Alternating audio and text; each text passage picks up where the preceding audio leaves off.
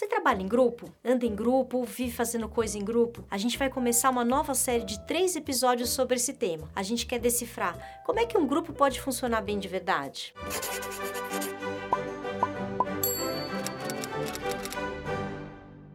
Mas antes de começar, eu queria dar uma notícia super bacana. Além de assistir a gente via YouTube, Facebook, agora também você pode nos ver no IGTV e ouvir via podcast. Olha só que bacana. E hoje nós vamos falar então sobre grupos. Você sabia que a nossa mente leva a gente a se organizar em quatro formações de grupos e três deles são automáticos e bem pouco produtivos? Cada vez mais a nossa capacidade de trabalhar de forma colaborativa e produtiva tem sido determinante para o nosso sucesso profissional. Seja porque a gente está mudando um paradigma paradigma, mudando do modelo competitivo para um modelo mais colaborativo, seja porque a gente está buscando novas formas de trabalhar, novas metodologias como ágil, como agile, em que a gente tem equipes multidisciplinares, multifuncionais trabalhando juntos, seja porque a gente está de olho na quarta revolução industrial, a 4.0, a máquina vai fazer tudo e você tem que cuidar daquilo que a máquina não faz, seja por qualquer um desses motivos, a gente está olhando com maior profundidade, maior atenção para o que é trabalhar junto em grupo. E a gente se pergunta se isso é tão importante, se a gente sabe que isso é bom, se a gente sabe que isso tem um resultado muito melhor, por que, que ainda assim é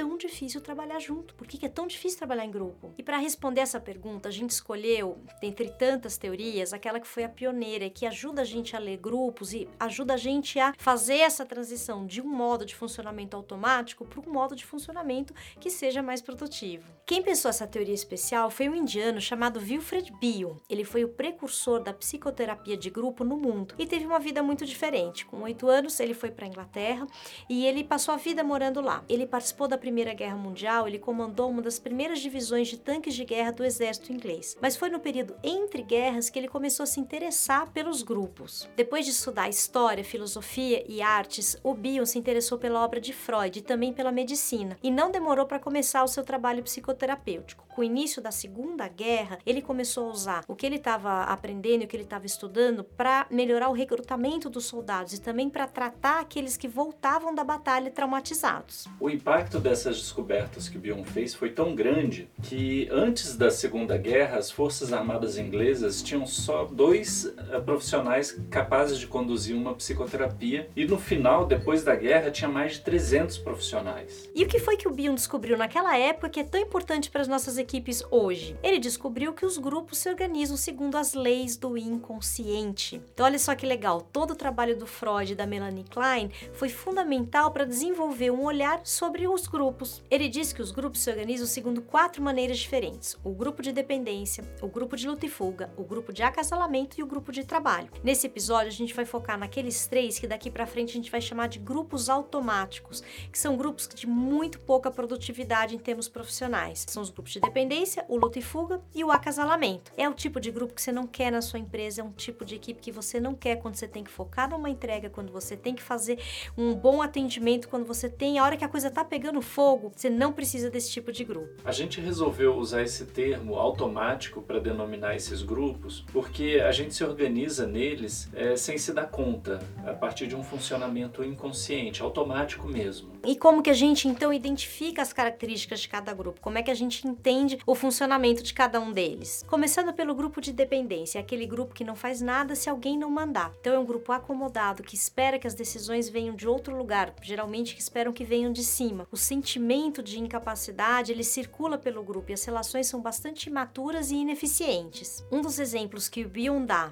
de instituição que organiza grupos de dependência são certas instituições religiosas que tutelam a moral, que controlam a vida dos seus seguidores, dizem o que é certo, o que é errado. Então elas organizam essa nossa necessidade inconsciente de grupos de dependência. O grupo de dependência resiste à inovação. Ele tem um caráter conservador que nos remete ao tempo da nossa vida que a gente esperava o papai e a mamãe para resolver tudo pra gente. O segundo tipo de grupo automático é o grupo de luta e fuga. O grupo de luta e fuga é um grupo onde o indivíduo busca proteção pelo sentimento de pertencimento ao grupo e de oposição, de diferenciação de outros grupos. Nesse tipo de organização automática existe uma paranoia que aproxima as pessoas. Você pode perceber isso nos discursos que falam de ameaças e de perigos que se voltam contra tudo que não pertence ao grupo. E aí o grupo passa a cuidar apenas da sua sobrevivência. Inclusive qualquer coisa que não tenha a ver com a sobrevivência, que mantenha o poder desse grupo, está fora de questão, inclusive trabalhar. O paradoxal é que a pessoa busca esse grupo por causa de uma sensação de de inclusão e de proteção, mas o grupo pode sacrificar essa pessoa se for importante para sua sobrevivência. É uma sensação imaginária de proteção, porque o que importa é a sobrevivência do grupo. O exemplo que o Bion dá de instituição que organiza essa nossa necessidade inconsciente de grupo de luta e fuga são as Forças Armadas. Você luta ou você dá a sua vida pelo grupo maior, pela nação. E por fim tem um grupo de acasalamento, que tem esse nome porque durante uma das sessões o Bion percebeu que tinha um homem e uma mulher ali que não se integravam direito, ficavam com uma conversa paralela. O grupo de acasalamento é realmente aquele, aquela panelinha. Pode ser que esteja dentro de um grupo maior, são aqueles pequenos grupos que se juntam, que acabam inclusive tendo um efeito sedutor sobre o grupo maior, quer dizer, eu também quero fazer parte daquilo. Um exemplo de instituição que organiza esse aspecto inconsciente do nosso funcionamento de grupo é a aristocracia, a nobreza ou mais recentemente o universo das celebridades. A psicanálise vai dizer que existe uma equivalência de organização inconsciente individual com a organização inconsciente do grupo. É como se a gente estabelecesse uma conversa, uma comunicação inconsciente de uma pessoa para outra e aí eu posso reconhecer em você qual é a sua organização interna, em que grupo que você se encaixa mais. E se você tiver uma organização parecida comigo, a gente começa aqui a formar um grupinho. E é assim que os grupos se formam automaticamente, a partir desse reconhecimento, dessa identificação inconsciente das pessoas. Gente, se você tem uma organização inconsciente de dependência, onde que você vai parar? No grupo de dependência. Agora, se você inconscientemente está organizado, tipo assim, é, psiquicamente, acasalamento, vai parar na panelinha, entendeu? Assim por diante. Entender o grupo que você tá passa por entender a sua organização inconsciente, porque as pessoas elas vão se juntando assim, ó. É um nome muito lindo, assim, ó, Valência. Você lembra desse nome? Não é uma cidade na Espanha, tá? Não, Valência da química, que assim é tipo um magnetismo. Sabe quando você estudou química que as moléculas se juntam assim, tem aquelas que têm mais facilidade para se juntar com as outras? Com a gente é a mesma coisa, entendeu? Quando você vê, pá, já juntou quem tem mais ali, ó, valência com valência, entende? Quando você vê, você já tá no grupo de gente que funciona que nem você. Quando a gente está funcionando segundo essa lógica do grupo automático, a gente tende a defender a lógica, defender esse automatismo. E aí não importa que grupo que a gente é, se é de dependência, acasalamento, luta e fuga, a gente pode até trocar de formação. Um grupo pode mudar dentre essas três possibilidades, tudo para defender o seu automatismo e não chegar no grupo de trabalho, o tão sonhado grupo de trabalho, aquele em que é bom, que é produtivo e é bom para todo mundo.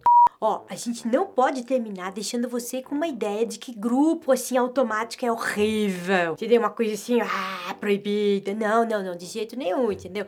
É que tem uma hora, tem um lugar. Não tem problema assim na vida, assim, tipo no bar, na balada, sabe? No jogo de futebol, na igreja. Tá tudo bem, entendeu? Esse momento de diversão, de relaxamento, envolvimento litúrgico, tá tudo certo com esse grupo, entendeu? A questão é quando a gente não sai dele no trabalho, não sai dele na empresa, na hora de uma emergência, entendeu? Sai pra onde? Ué, sai, gente, pro grupo de trabalho, sai daqueles e vai pro grupo de trabalho, essa maravilha de grupo que funciona assim, hora, ah, precisa fazer, pá, ele faz, entendeu? Mas isto é assunto para o próximo episódio. A gente vê você lá na semana que vem. Se você gostou desse episódio, curta, comente, compartilhe. Tem muito mais coisa no nosso canal do YouTube e também nos nossos podcasts. A gente vai adorar ter você no nosso grupo.